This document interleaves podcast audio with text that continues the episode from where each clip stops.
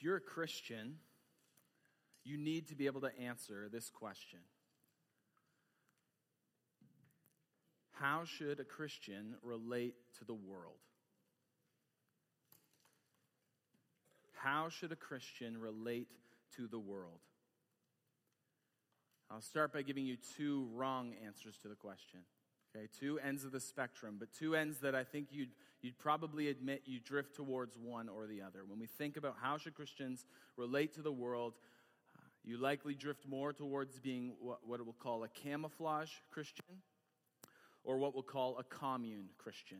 Okay, so camouflage Christian, uh, someone who blends in, someone who is hidden in plain sight. It's like they're wearing camouflage all the time. There's no real distinction uh, around ethics or entertainment or anything uh, between a camouflage Christian and the world around them. A camouflage Christian's friends might even be surprised to find out that their friend is a Christian. They're hidden so well. So that's a camouflage Christian. That's one end of the spectrum. Commune Christian is the complete other end of the spectrum, where you just think, we don't want to blend in, we want to completely separate. So we'll start a commune. We'll just, we'll live completely isolated from the world around us. And uh, that way, that, that's the safest, that's the safest hand we could possibly play. And the, the commune Christians' friends, uh, they don't have non-Christian friends. So they, there's no way for them to know whether they were Christians or not.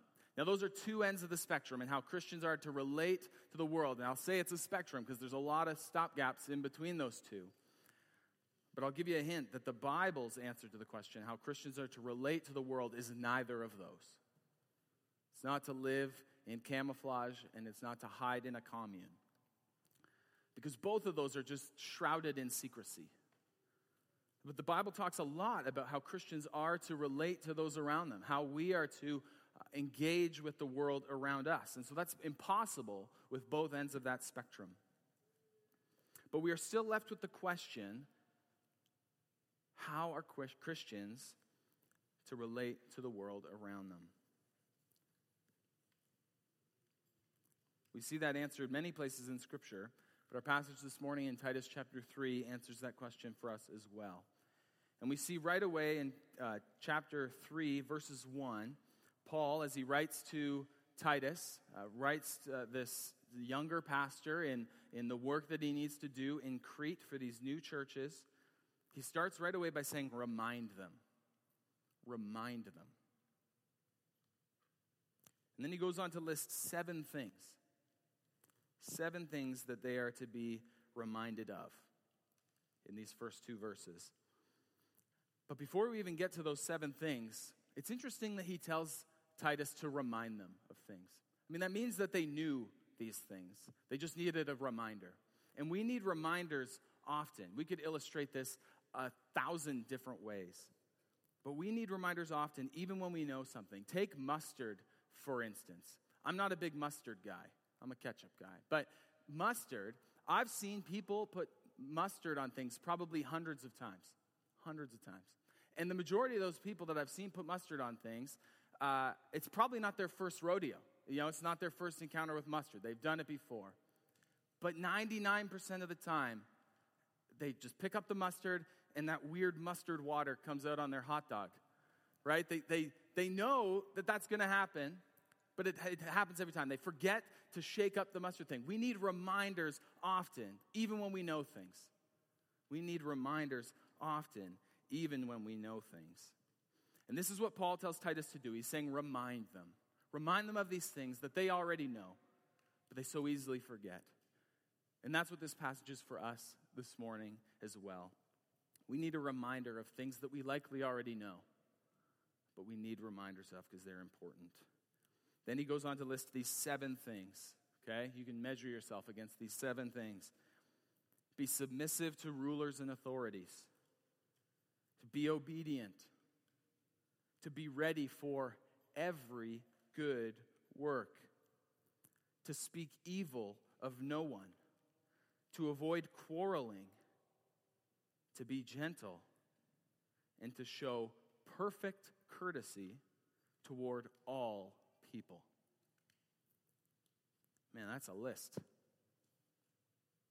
But that's the answer to the question. I asked that question at the beginning. How are Christians to relate to the world? That's the answer. Boom. We found the secret. We've cracked the code. We can go home. No. Because if you're anything like me, we can look at this, the secret to living in the world around us, and you feel defeated. If you're honest and you measure yourself against those seven things, you feel crushed. Because we cannot do those things on our own. Show perfect courtesy toward all people. Wow, how do we do that? And so we get crushed if we only look at the secret. What we need is a secret to the secret. And that's exactly what Paul does in this text as he writes to Titus. He lays out these seven things that Titus is to remind the Christians in Crete of, and then he immediately goes into the secret to the secret. He grounds these commands, these truths, in something so much bigger, something so much more powerful than just our own volition and obedience. He grounds these things in the gospel. And that is where we find hope. That is the absolute core of our passage. We cannot miss this. Don't come away today only with practical practical exhortations. This is not good advice. It needs to be grounded in good news. And so our big idea from our passage this morning is this: God saved us to be ready and to be devoted to good works. God saved us to be ready and to be devoted to good works. And we need both parts of that big idea. Right? We need the gospel culture. This is what we talked about last week, to be ready and devoted to good works. That's, that's how we live out the gospel. But we also need those first three words of the big idea, that God saved us. Because to have gospel culture, we need to have gospel doctrine. And to believe gospel doctrine, we need to live it out in gospel culture. So God saved us to be ready and devoted to good works. John Stott describes this section of gospel doctrine where Paul goes to back up his argument here as perhaps the fullest statement of salvation in the New Testament. That's a bold claim. Perhaps the fullest statement of salvation in the New Testament. And it's this salvation that I want us to focus on this morning. I want us to look deeply and closely at God's work in salvation.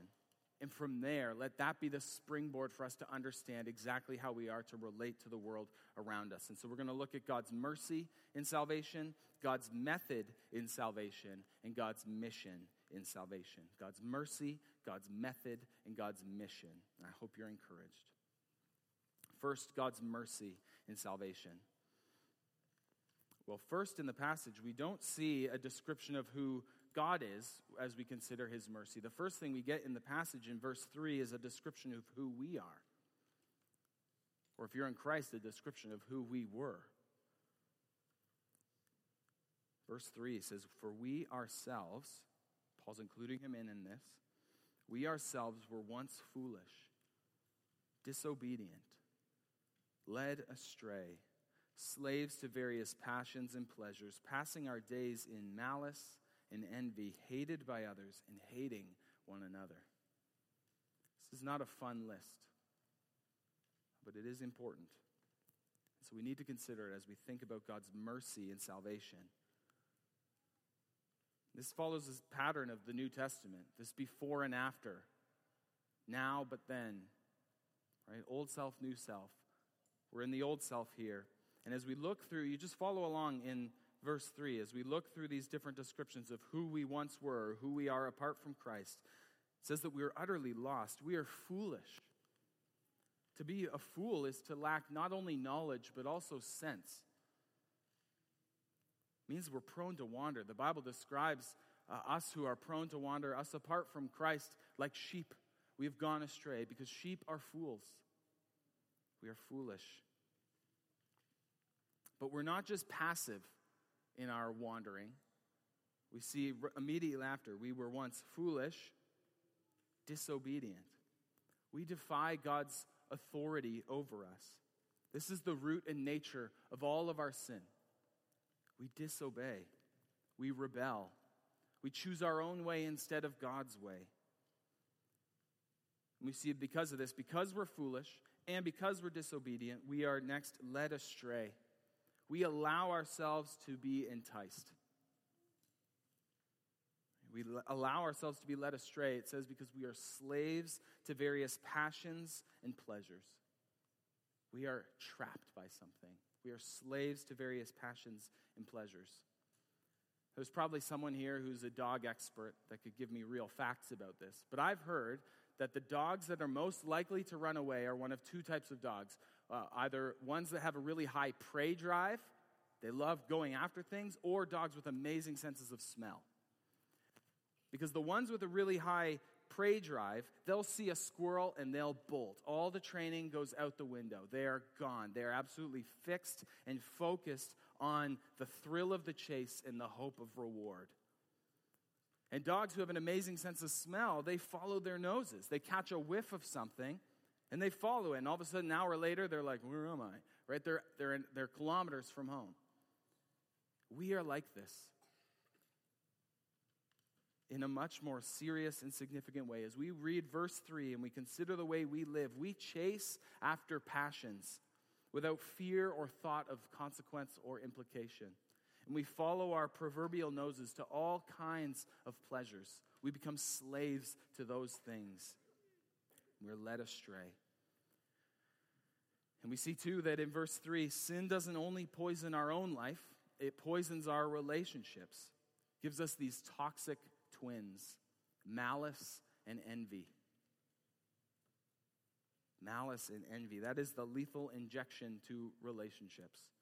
Malice is wishing someone evil, and envy is resenting when they have something good, right? Coveting that thing. It's just a horrible state to live in. If we live in malice and envy, there's just no right way we could have a good relationship because we're either wishing someone evil or resenting or coveting their good.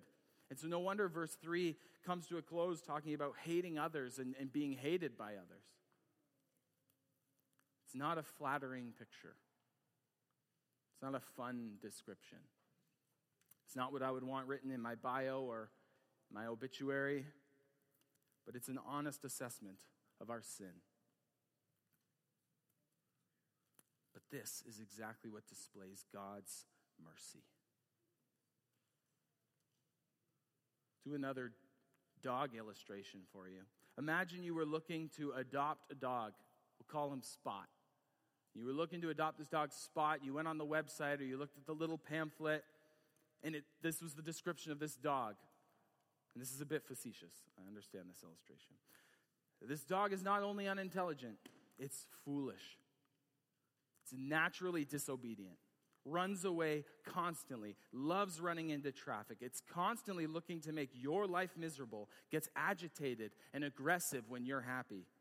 It hates other dogs, and other dogs hate it. Whoever adopts that dog, there's no other way to describe them than absolutely merciful. This is exactly what God does for us. He doesn't owe us salvation. We don't deserve it. The adoption rap sheet that hangs over us is worse than this metaphorical dog. But in salvation, God's mercy is on display. Because we weren't just bad. Our sin is so opposed to God and his perfection and holiness that it, it talks about in the Bible that we are spiritually dead. But verse four cuts into this passage like sunlight in a dark room. Don't get tired of hearing this kind of news. For we ourselves were once foolish, disobedient, led astray, slaves to various passions and pleasures, passing our days in malice and envy, hated by others and hating one another. But when the goodness and loving kindness of God our Savior appeared, he saved us, not because of works done by us in righteousness, but according to his own mercy. The immeasurable riches of God's grace and kindness are on display in salvation. This is grace and grace alone, not works. Good works are not good enough. This is the giant hole in every false religion. that says just do good enough. Maybe you can tip the scales just enough to be made right with God. That's not how it works. Our sin is so vile and offensive against God's perfection. There's just no way we could ever do enough.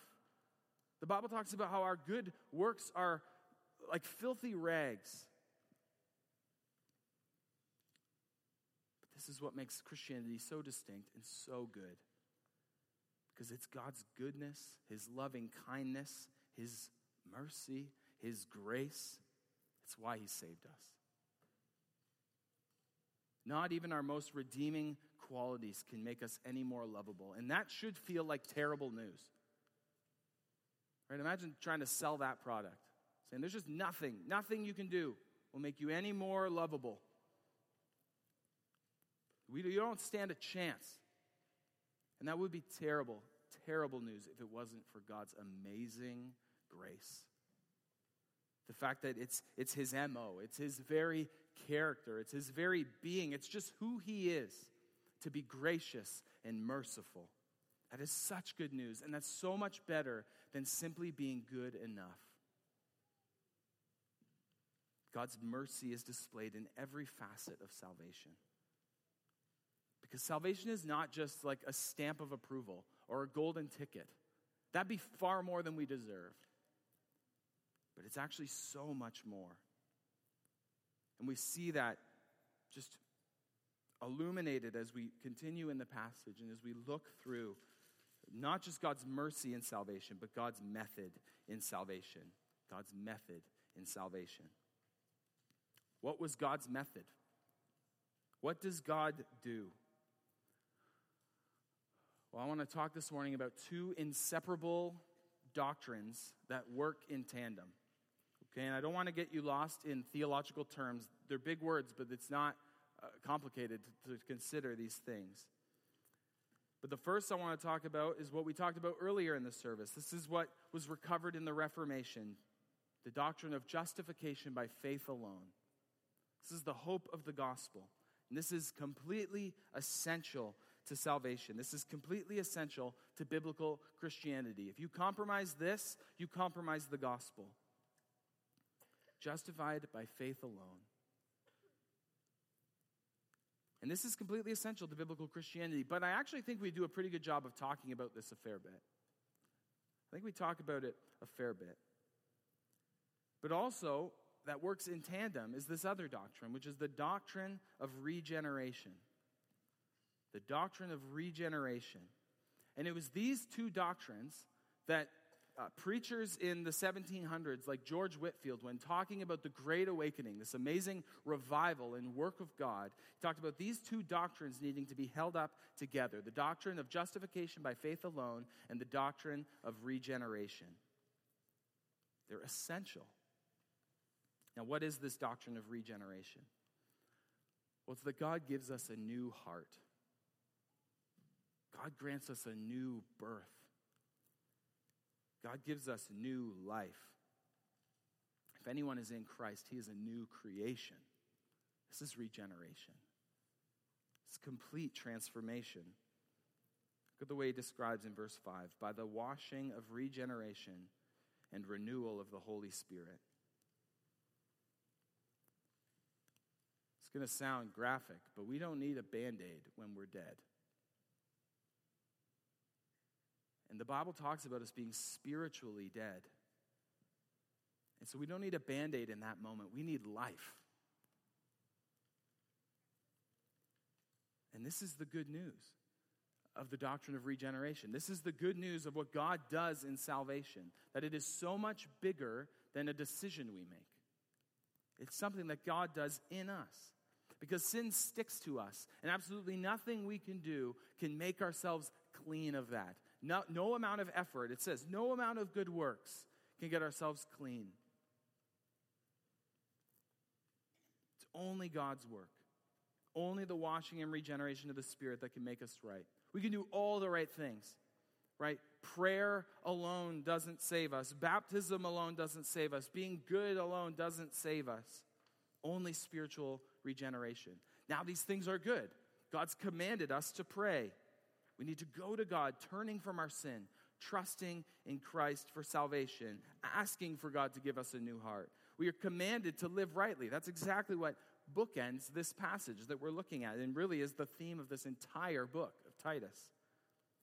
Right? And we're commanded by Christ to be baptized. It's in our baptism that we symbolize these exact spiritual realities, this washing of regeneration and renewal by the Holy Spirit. We see it even in the ways that baptism is described. In Romans chapter six, verses three and four, it says, "Do you not know that all of us who have been baptized into Christ Jesus were baptized into his death? We were buried, therefore, with him by baptism into death, in order that, just as Christ was raised from the dead by the glory of the Father, we too might walk in newness of life." New life that can only come from God. And this is exactly what a biblical understanding of conversion is, that the same Spirit who rose Jesus from the dead gives us new life. And we use this word regeneration in different ways, right? We think about healing. Our body is amazing. We can heal. We're like Wolverine, just a lot slower. But our bodies heal. If you cut yourself, skin regrows. It's crazy when you think about it. You break a bone, the body uh, creates new tissue and, and, and knits these pieces of bone back together. It's amazing. But that pales in comparison when you look at some animals. I was reading this week about this salamander in Mexico that can regenerate almost any limb or organ or body part. Chop its arm off, boom, grow a new arm. It's crazy. But neither of these are even close to being comparable to the regeneration of what the Holy Spirit does in our heart. Because when God regenerates us, it's not simply a scar or an imperfect repair. When God regenerates us, it's not like he's just replacing a part of us. When the Bible talks about regeneration, it talks about being made brand new. And this work that is essential to our salvation is all of God's work. It's all God's work. This is why Jesus, when he's talking to Nicodemus in John chapter three, he talks about being born again. What's the one thing in life that you've had absolutely no contribution to? Your birth.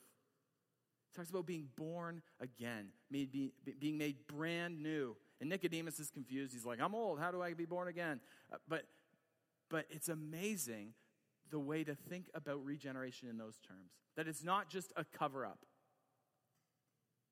It's not just a, hey, let's set that behind, and if I need to bring it back, we'll bring it back. The Bible says, "There is therefore now no condemnation for those who are in Christ Jesus." No condemnation means no condemnation. We are made new. It's the hope of the world. And it's not a new you that you create. It's not a decision that you make. This is God's work in us. This is God's method in salvation. And it's essential. Neglected that we talk about it, but essential. That if you are not regenerated, you're not a Christian. But this is our hope. Those three words at the beginning of verse five, "He saved us." Don't ignore how mind-boggling those words are, that he saved us. Remember that us is verse three. Remember that us is when you look in the mirror and you know all your faults, all your problems, when you consider your own life. He saved us. And he does this through the work of his Spirit, through the work of Jesus Christ on the cross. It says in verse six, "Whom he poured out on us." This is how the washing of regeneration and renewal of the Holy Spirit happens. "Whom he poured out on us richly through Jesus Christ our Savior, so that being justified by his grace, we might become heirs according to the hope of eternal life."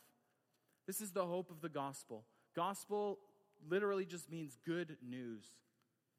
And the good news is that God, the creator and sustainer of the universe, knew He's not ignorant to the fact that verse three is the perfect description of our hearts, that we are spiritually dead. But it was exactly that reality, and it was that exactly his mercy that had him think up this method to save us, that he would send his own son into the world his own son, Jesus Christ, to live a sinless life, to never be described in any way what we see in verse three. Jesus was never foolish. He was never disobedient. He was never led astray. He was no slave to various passions and pleasures. He never passed his days with malice and envy. He didn't hate others. He was perfect. And yet, as the sinless Son of God, he died for the sins of the world. He paid the penalty that we deserve, that separation from God, the punishment, the spiritual death that we needed to experience because of our sin was taken in full by Jesus Christ. It's how we're justified. Because Jesus, in his perfect righteousness, in us, in our disgusting wickedness, he said, I will take their place. I will stand in their place. All of that vile wickedness, that disobedience, being led astray, foolishness, let it fall on me so that God, when he looks at us, sees Christ in his perfect righteousness. It's the only way we can be made right with God. And that exchange that's absolutely mind-boggling, it doesn't even just end there. It's that God's Spirit would regenerate our dead hearts, make us right with God, and change everything about us. That's the hope of the gospel, that if we would turn from our sin and trust in Christ alone for salvation, we could be made right with God. Our heart could be regenerated. We could be washed clean.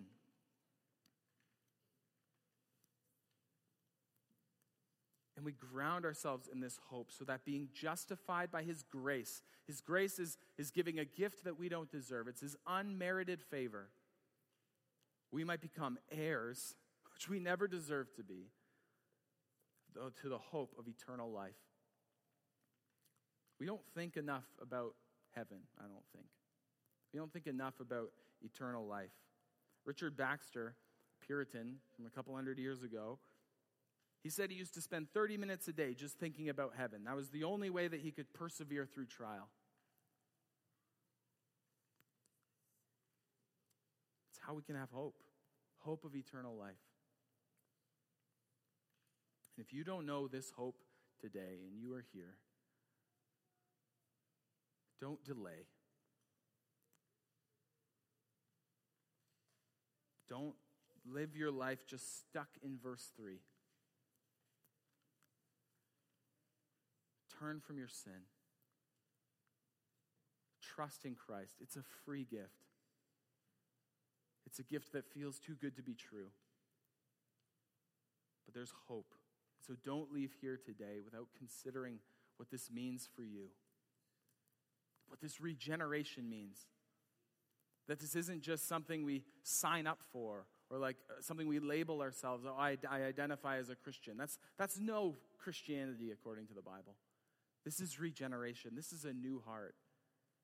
And so call out to God and, and ask him for a new heart. Say, God, change me.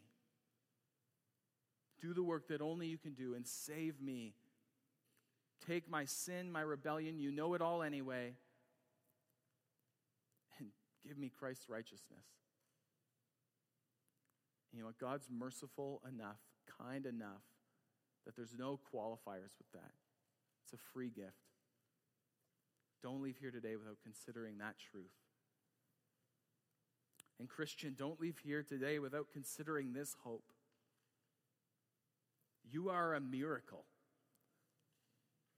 Jesus, in his earthly ministry, you know, blind people could see, deaf people could hear, even dead people were raised to life.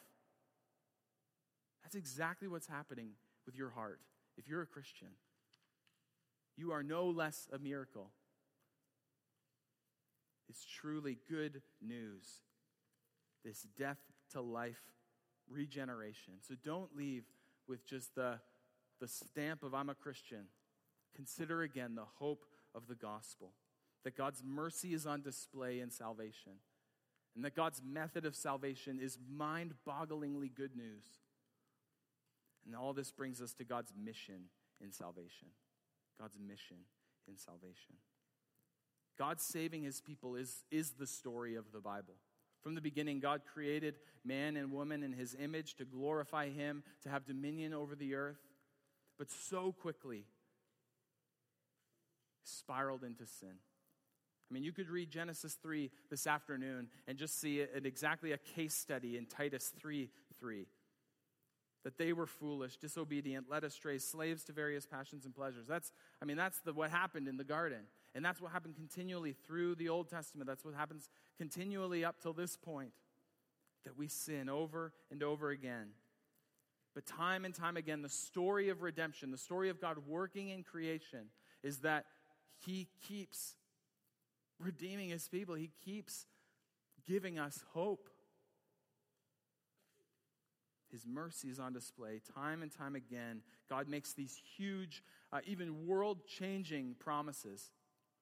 I've talked about these big promises before. Kids, anyone remember what one of these big promises that God makes with his people are? It's not a rhetorical question. Does anyone remember? Adults? A big promise. Covenant. Covenant. Throughout the Bible, God makes these huge promises that he will save his people, that he will bless them.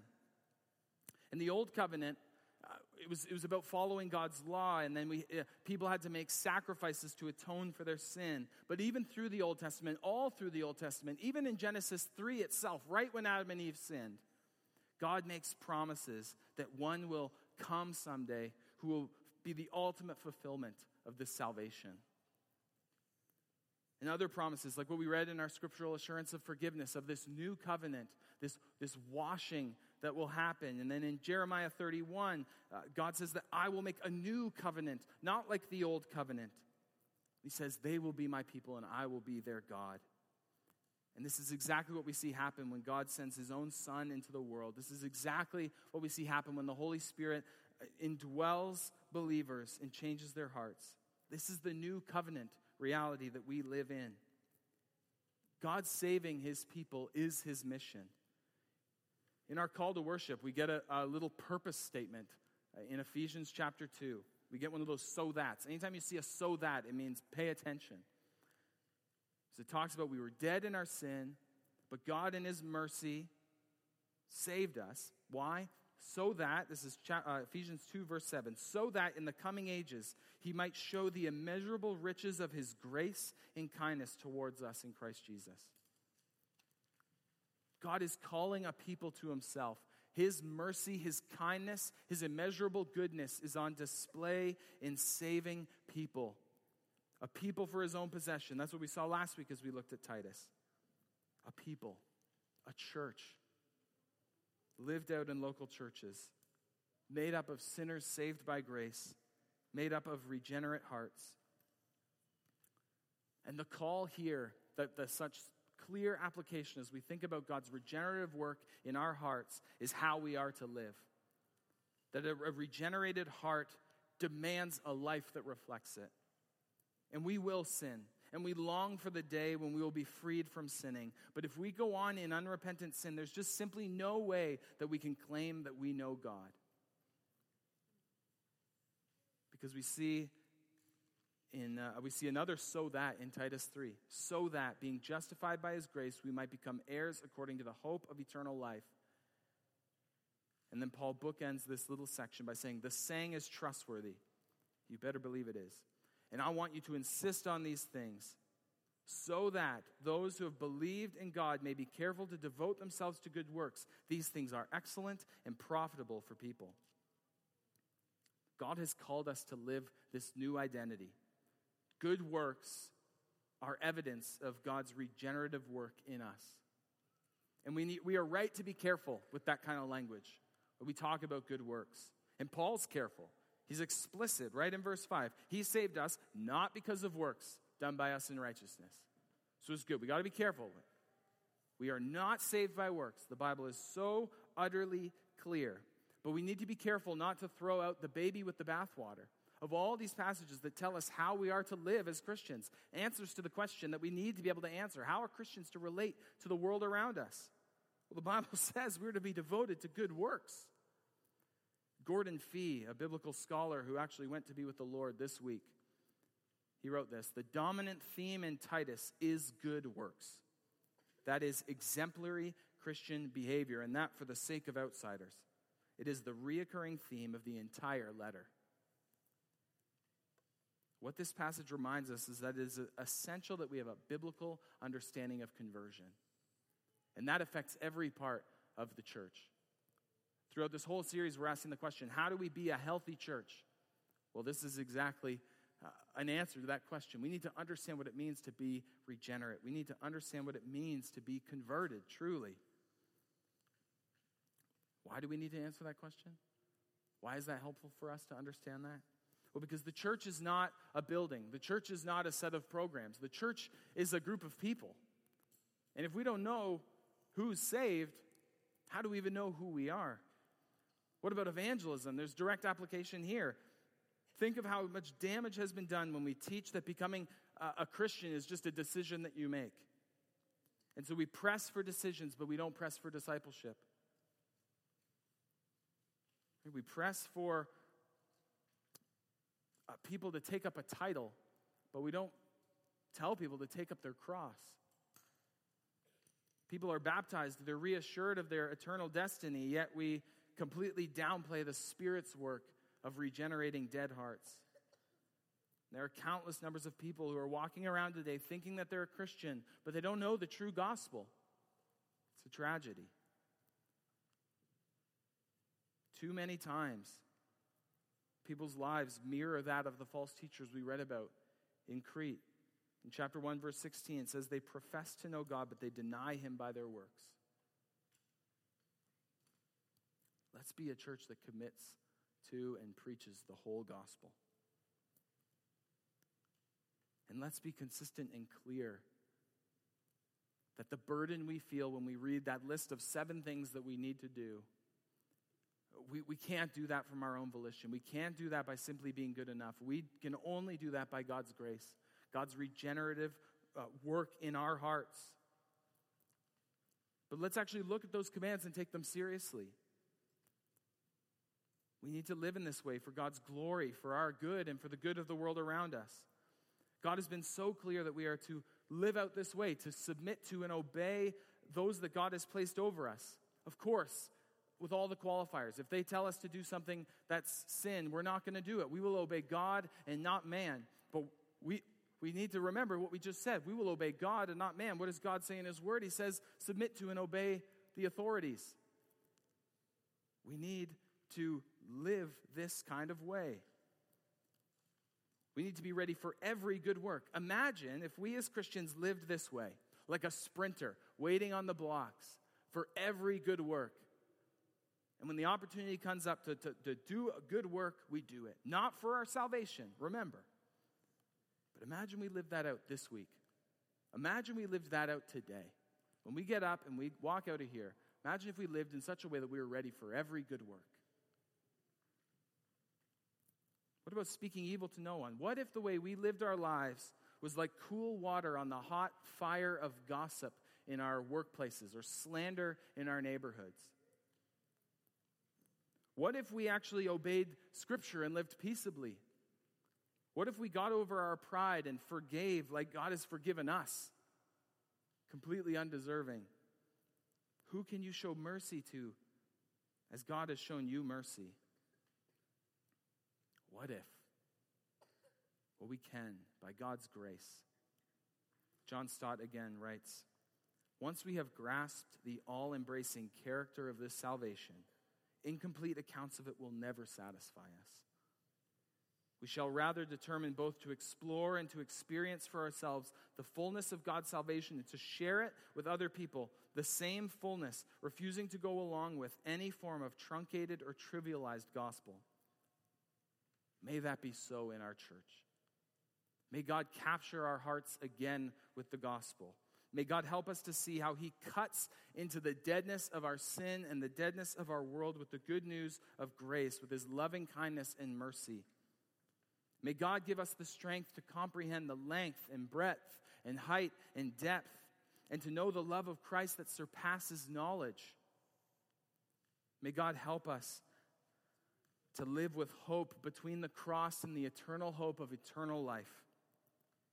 And may God help us to recover a biblical understanding of the Holy Spirit's work of regeneration in our hearts.